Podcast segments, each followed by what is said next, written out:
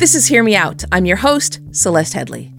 If you're an American who eats food, you probably know it is really, really, really, really, really, really, really hard to avoid sugar in this country. It is ubiquitous, it's addictive, and for the government, it is very lucrative. Every few years, the Farm Bill is up for renewal in our legislature. This is one of those years. And so it's time to talk about sugar. The US has a complicated system of incentives that altogether make American sugar artificially expensive. That benefits domestic sugar producers, of course. So the question is do we need to be doing this? Is it actually better for the average consumer? There are other countries that actually have no sugar program in place. They don't engage in these kind of shenanigans, and their sugar supply seems to be just fine. Colin Grabow of the Cato Institute joins us in just a moment. Stay with us. This podcast is sponsored by Cloud Optimizer. As a business owner or IT manager, are your cloud investment costs going up and you don't know why? It's time for Cloud Optimizer. As you migrate your business to the cloud, what you're spending and why you're spending it can get a little hazy.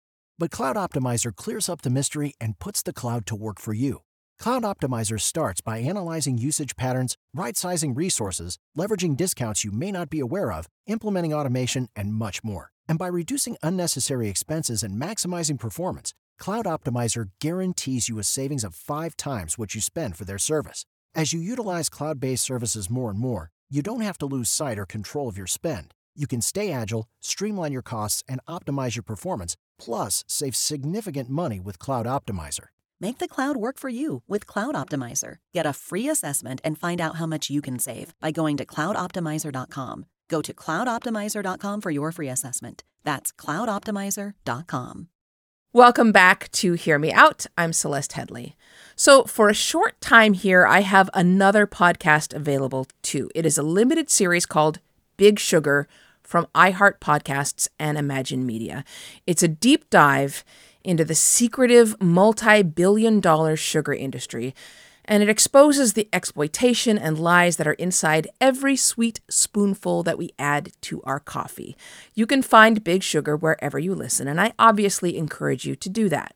But we thought this would actually be a good opportunity to introduce you to an unpopular idea in this country that consuming sugar isn't just bad for your health, it's also bad for the economy and for our government. That, in short, sugar is, well, kind of bad. The American government has subsidized and supported the sugar industry since we became a republic.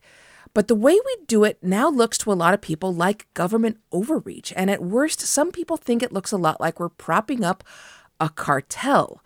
Colin Grabow is a research fellow at the Cato Institute, and he focuses on trade protectionism issues like the sugar program. So, Colin, welcome. Well, thanks for having me on the show, Celeste. So, I, I got to start first with your your I guess we would call it an unpopular opinion. And and let me begin with the headline to this piece that you published in 2018. It was called Candy Coated Cartel Time to Kill the US Sugar Program. That word cartel, why are you using it to describe the sugar program? Well, I think it's a very accurate term. A cartel is a small group of businesses that act in concert to restrict competition and keep prices high. And that's exactly what the U.S. Sugar Program is. It is a government program designed to restrict competition and keep sugar uh, prices high to the detriment of American consumers. Okay, so I, I think that what might surprise people here is that in a capitalist system such as ours, um, businesses are not supposed to be working in concert to keep prices high. They're supposed to be competing with one another. Why do you say that the, these these sugar industries, these these businesses are working together? Well, basically, they have the U.S. government functioning. You know, the problem with cartels is coordinating make sure no one's cheating and everyone's on the same page. Well, the U.S. government serves that role for them uh, by by ensuring that no one you know produces too much sugar, so you can keep the, the prices high. If people overproduce, and the, the price goes down, and the government helps keep uh, foreign sugar from coming into the country. So all this is designed to ensure uh, to restrict supplies and keep prices high to the benefit of uh, sugar producers in this country. Okay, so I mean, what bothers you about this particular industry? I mean, there are certainly plenty of problems with a lack of competition in the United States. What makes sugar uh, so egregious to you? Um, I just think on the face of it, it's it's just when it comes to you know free traders like myself, and we complain about things. This really stands out um, for the role that not only um, is the government you know failing to promote competition, it's just actively restricting. I mean, that is the entire point of this program is to keep uh, uh, to reduce competition, keep prices elevated, and you know, we American consumers pay the price. We all use sugar. Uh, any you know, sugar goes into so many of the products we consume, as I'm sure you'll explore in your program. And this is basically a, a program that tries to keep consumers poor, so a select you know group of uh, uh, producers can be richer. And I just find that frankly obscene. Okay, but you you, you wouldn't argue that this started out from a, a, good place, would you? I mean, the, the purpose uh, in the beginning was to help U.S. farmers, right? It helps them at the expense of the rest of us. Uh, so I think when it comes to you know policy, we should promote competition. Um, I also, you know, starting from a, a, first principles standpoint, I believe in freedom. And I think if I want to buy sugar from someone in Australia or Brazil or India, well, that's my business. And that's something I should be allowed to do. And I shouldn't be punished for it by the US government. Frankly, it's none of their business. So you're saying that I can't, um, if I am a candy maker, let's say I decide to make Celeste Headlee taffy, I can't buy sugar from somebody in Australia? You can, but you have to pay an extremely high price. The way this works is the government lets uh, a certain amount of sugar come into the country in a low tariff, about half a penny per pound. But then after that amount is reached, and it's always reached, any sugar import after that has to pay about, I think, something like 15 cents per pound. Uh, you know, for perspective, uh, sugar in the international market typically goes for, you know, maybe 25 cents a pound. So it's a severe tariff, and no one in their right mind would pay that. So it effectively places it off limits. Okay. I mean, I guess what I'm trying to understand is if, if this is as bad as you say, how how would it continue to run? I mean, the it's part of the farm bill. People vote for it. It has to be reauthorized every 5 years. Clearly, you know, uh, the the Congress people who vote for it every year aren't you know, somehow not seeing it in the, the farm bill every year, there must be a reason why it's in there. And that reason must be because it provides jobs, because it is an important part of our economy. No? No, I would take issue with that. Um, what what this does is, you know, obviously I've talked about the consumer angle and how we all pay more, but also I think you even mentioned earlier uh, people that produce candy, people that produce baked goods, all kinds of industries use sugar as an input. So if they have to pay higher costs, that means reduced sales, that means lost jobs. So we're killing jobs elsewhere in the economy uh, at the expense of, of these sugar jobs. You know, as for why this persists, um, you know, in the face of, I think, overwhelming evidence that it's bad policy, um, you have to keep in mind that the Farm Bill does lots of things. This the Farm Bill does not just cover the sugar program. So uh, if the sugar program, I think, had to stand alone and just came up for a bill by itself uh, for a straight up or down vote, I think it would. I think there's a good chance it would go down.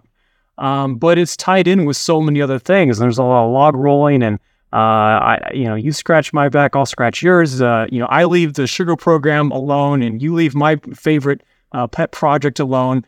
Um, you know, a few years ago, John Boehner, the former um, uh, Speaker of the House wrote uh, his memoir, and he had an anecdote about the sugar program. And he said that he always thought it was ridiculous, but he never spent much time opposing it because he just thought the prospects for victory were so slim. But one day he was walking back to his office and he spotted a sugar lobbyist hanging around. And he just said out loud, he said, uh, You know, something to the effect of, uh, the sugar program is so ridiculous, uh, we absolutely should get rid of it. Well, he said, of course, the next thing that happened is that this sugar lobbyist, of course, overheard it. He starts making phone calls, and he said, Boehner, my phone did not stop ringing for the next five weeks. I had no idea how many people in my district were connected to the sugar industry. People were calling all day telling me how they made this or that related to the sugar production process and how many jobs were on the line. And he said, that's why, you know, his quote was, that's why you don't F with big sugar. Um, I think this has a lot of explanatory power. Your average American, they pay more for sugar. How much more? You know, it's, I think some estimates show 10 or $11. So, you know, for a family of four, we're talking, you know, $40, $50 a year. Um, that's not the kind of thing that you're going to march on Congress with, you know, pitchforks and torches. Um, but of course, the people that profit from this collect, you know, $10 per 330 million Americans, that's a decent chunk of change. And they're very invested in keeping this in place.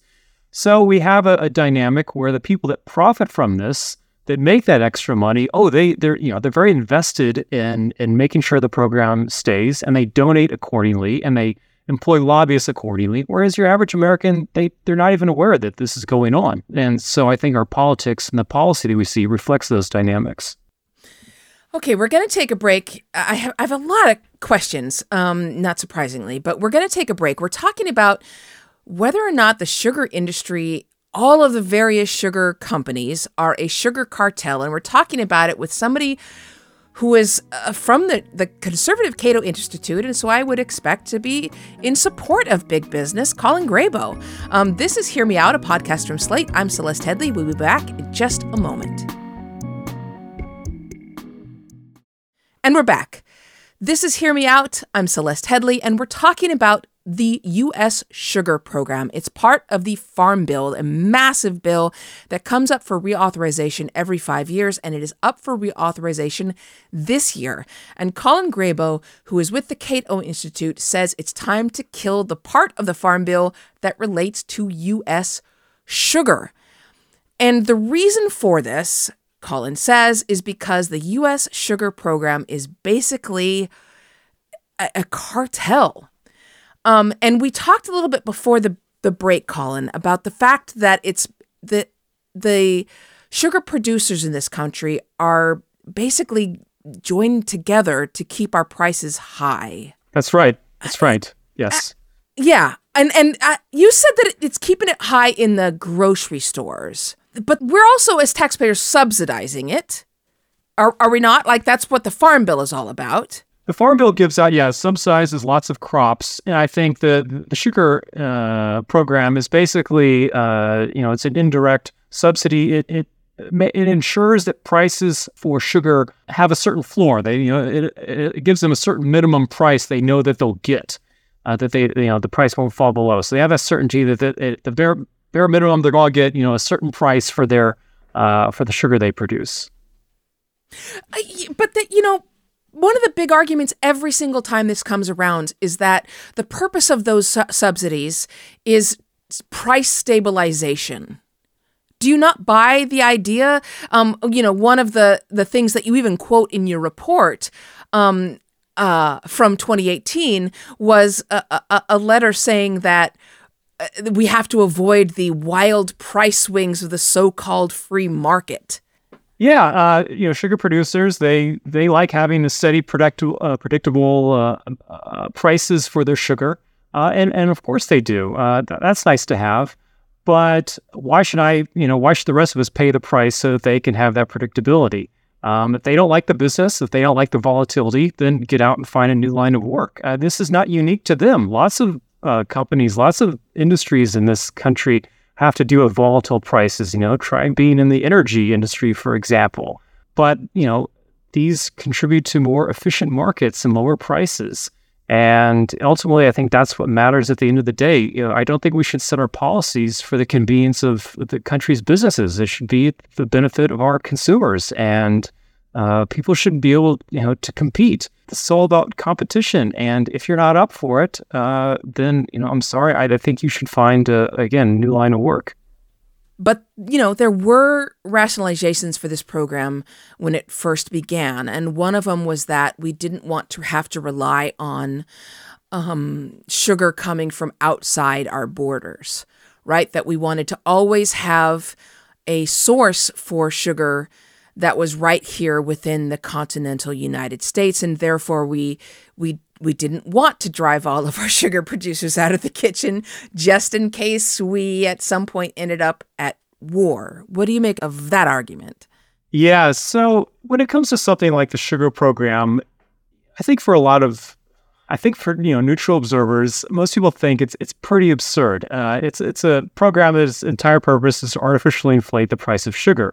So in the face of the this, uh, people that support the sugar program have to come up with some, I'd say, pretty inventive uh, reasons, some pretty imaginative justifications to keep this uh, law, this program in place. And one justification we've heard, uh, I know that it's been made by Senator Marco Rubio, among others, is that essentially, well, you know, if we didn't have the sugar program, then we wouldn't produce our own sugar, and then we're beholden to other countries. And those sugar fields, you know, they'd get paved over and turned into you know strip malls or condominiums or you know what have you and then we can't feed ourselves and you know essentially we're screwed and we're beholden to other countries um, you know I, I, take a very skeptical view of such arguments the idea that we uh, are in danger of say brazil or australia or india cutting off sugar to the united states saying we don't want your money anymore don't give us money we you know we're not interested in exchanging you know sugar for money um, i i I, uh, I find that laughable frankly uh, and then we also have to uh, acknowledge that there are other countries that actually, you know, have uh, no sugar program in place, that they don't engage in these kind of shenanigans, and their sugar supply seems to be just fine. Uh, in fact, there are countries that not only they don't have these kinds of programs, they still produce sugar. So this idea that we need these programs and otherwise we won't produce sugar, I think is absurd. Uh, the United States is an agricultural powerhouse for good reason. We're big, we have a good climate, good soil. Um, the idea that we are would be in danger of uh, not being able to feed ourselves or being beholden to you know shadowy or evil uh, foreign interests. Um, again, I, I, find this kind of laughable and just a tribute to the kind of leaps of logic one must make to try to justify this program. Do you find it odd that that this puts you at odds with people like Marco Rubio and other people, uh, other conservatives who are really strongly in support of the U.S. sugar program and, feel that it's a really important um, program that supports, like I said, job creators, um, economic drivers for the United States. Oh, well, here, here at the Cato Institute, we uh, consider ourselves libertarian and we don't take uh, any partisan affiliation. And oftentimes we find ourselves aligning with, you know, Democrats on one issue, Republicans on another issue. Yeah. And I don't really, you know, uh, care who my views offend or are in line with or not in line with. It's does this make sense or doesn't it make sense? And I think when it comes to the sugar program, it absolutely does not make sense. Our Republicans, if you listen to the rhetoric, and a lot of it's about freedom and competition, um, but they don't really walk that line. You know, when it comes to to, to policy, uh, sugar program being one example. Rubio, as someone that you know, at least in the past, uh, has uh, endorsed you know free market and competition, increasingly less so.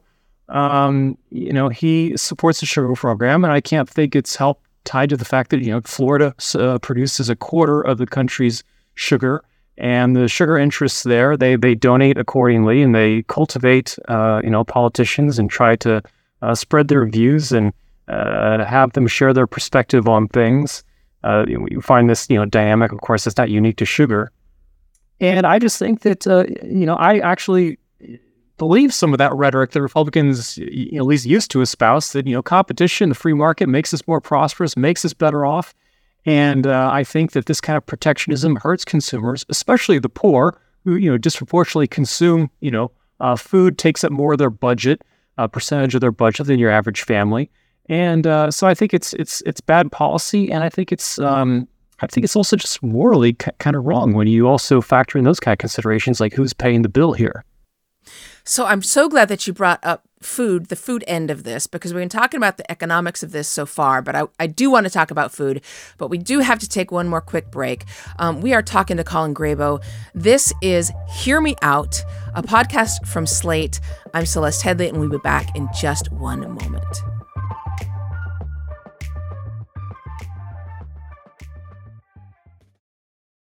We are back. I am talking with Colin Grabow of the Cato Institute, and we're talking about sugar. Is it bad for our economy, at least when it comes to the U.S. sugar program, those big subsidies that end up going to sugar producers here in the United States? Is it a bad deal? For us, not only in terms of the subsidies that go to sugar producers, but then the price that we pay in grocery stores. But then, Colin, I want to talk about um, not just what we pay if we pick up a bag of sugar uh, in our grocery store, but I, I wonder what you think about how much sugar ends up in our food itself. Um, even if this isn't part of the, the farm bill, I, I just want to sound out your opinions on uh, the way sugar ends up in so much of our food. Do you consider that to be sort of part of the overall landscape when it comes to sugar? The fact that it it's now in in bread and beef jerky like it's there's sugar in pretty much everything so you know i i don't take a strong opinion on that. Uh, you know to me that's up to you know food producers what they want to make and you know what ingredients they want to use and consumers of course can can uh, buy that or healthy alternatives. Uh, i prefer the you know the healthier stuff although I, I do have the occasional sweet tooth. But uh, you know, when it comes to sh- sugar program, of course, it raises the cost of sugar, which is a disincentive to use sugar. But let's not think that all of a sudden that means people use healthier ingredients. Take you know Coca-Cola for example, and other soft drinks. They uh, sugar uh, price of sugar is high, so instead they use you know high fructose corn syrup. And corn, of course, is something we subsidize. So this is you know a situation here where we make sugar expensive, so they switch over to subsidized corn now, is using high fructose corn syrup instead of sugar, uh, you know, a win for uh, American diets. I'm no expert on on on dieting uh, and um, you know healthy food habits, but I'm skeptical at least of of that idea that this is a net win for Americans that we're better off. Um, and I think it's notable that you know in this country that we import you know uh, Coke from Mexico. Why? You know because it has actual sugar in it, whereas the Coke you know, we're the country that invented Coke, and yet we use, you know, high fructose corn syrup instead because we subsidize corn and we make sugar, you know, artificially more expensive. So I think ultimately, um, people's, uh, you know, sweet tooth has not gone away. People want sugar, and either they're going to pay more for it, or um, you know, food producers are going to find other ways to satisfy that need. They're going to use other ingredients that you know uh, still have that same uh, sweetness that consumers are looking for. So, do you think the U.S. government should be subsidizing any foods?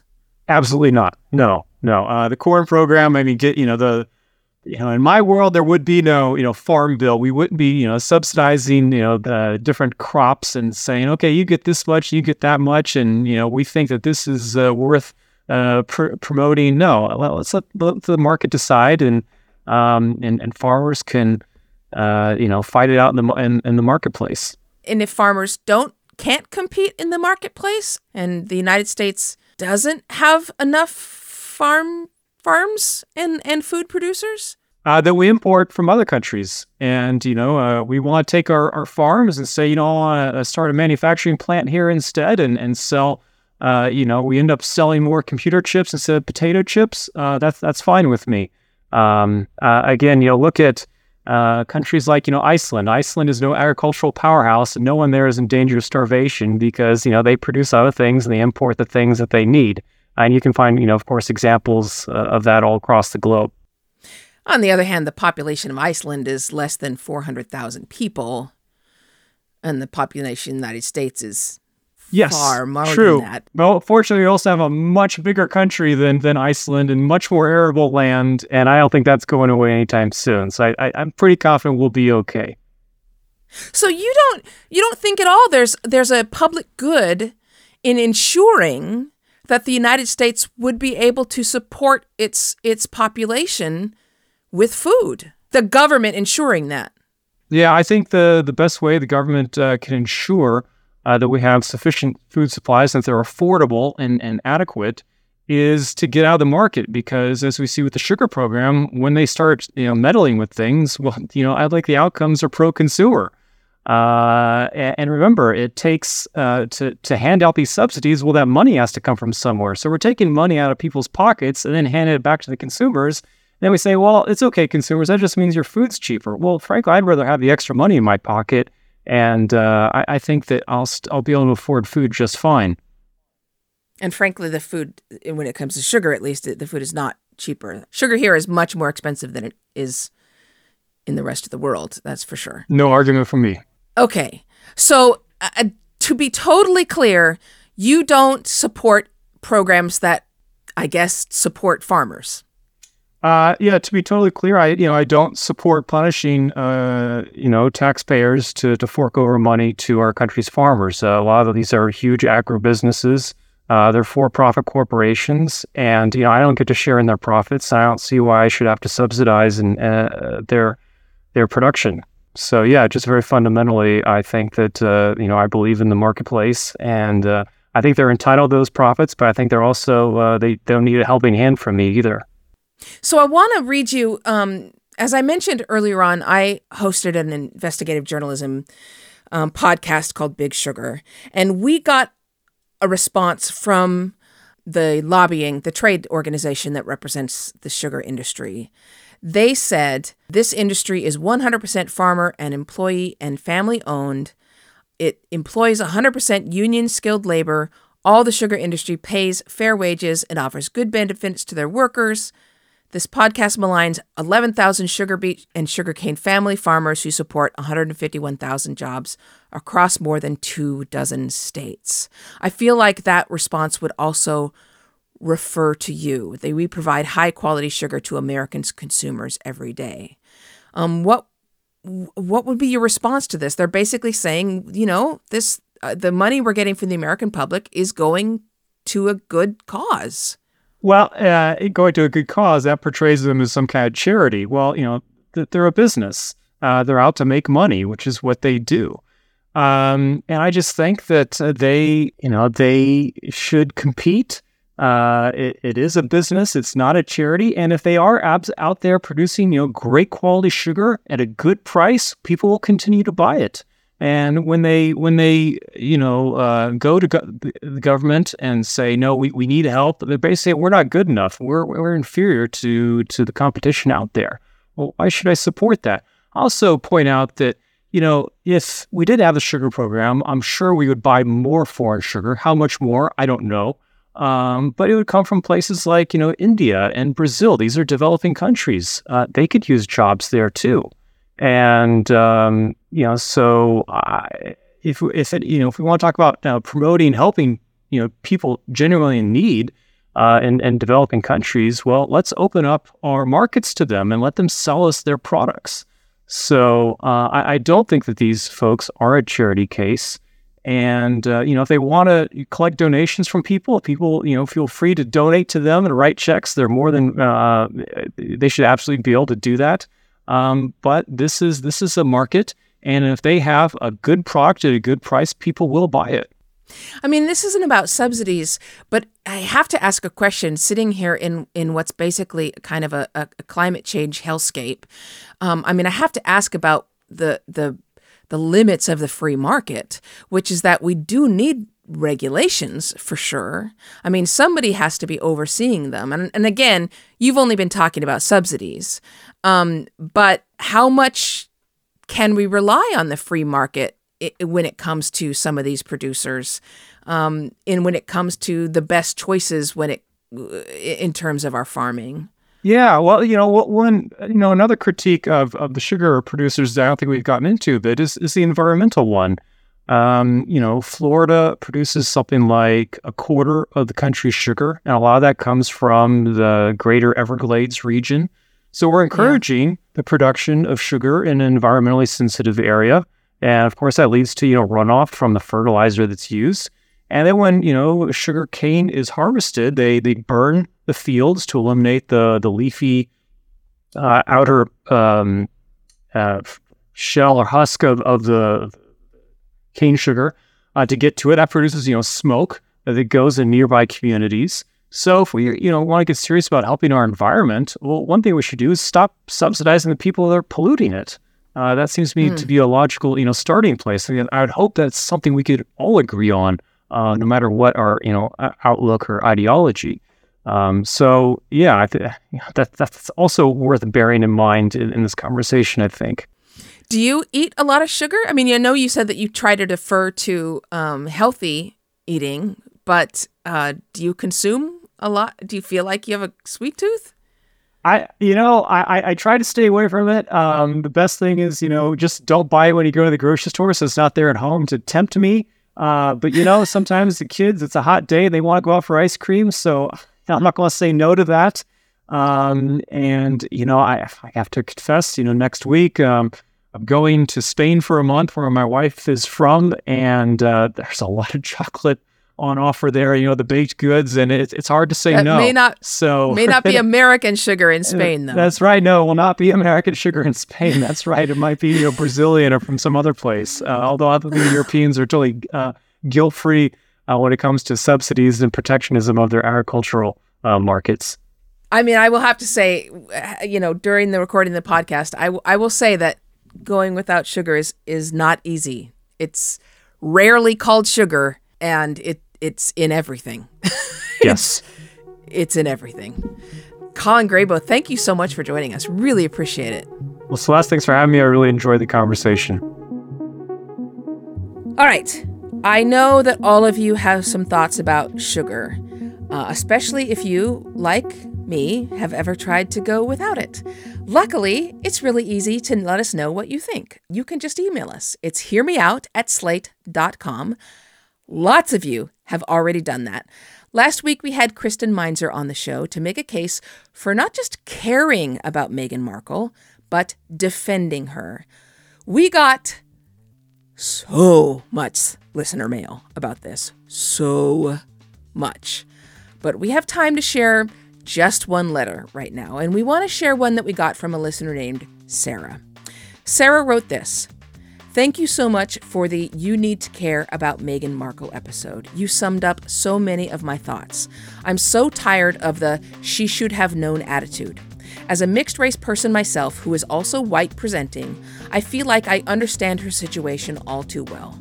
Just because we were white enough to get a seat at the table doesn't make it any less painful when we aren't white enough to stay for dessert.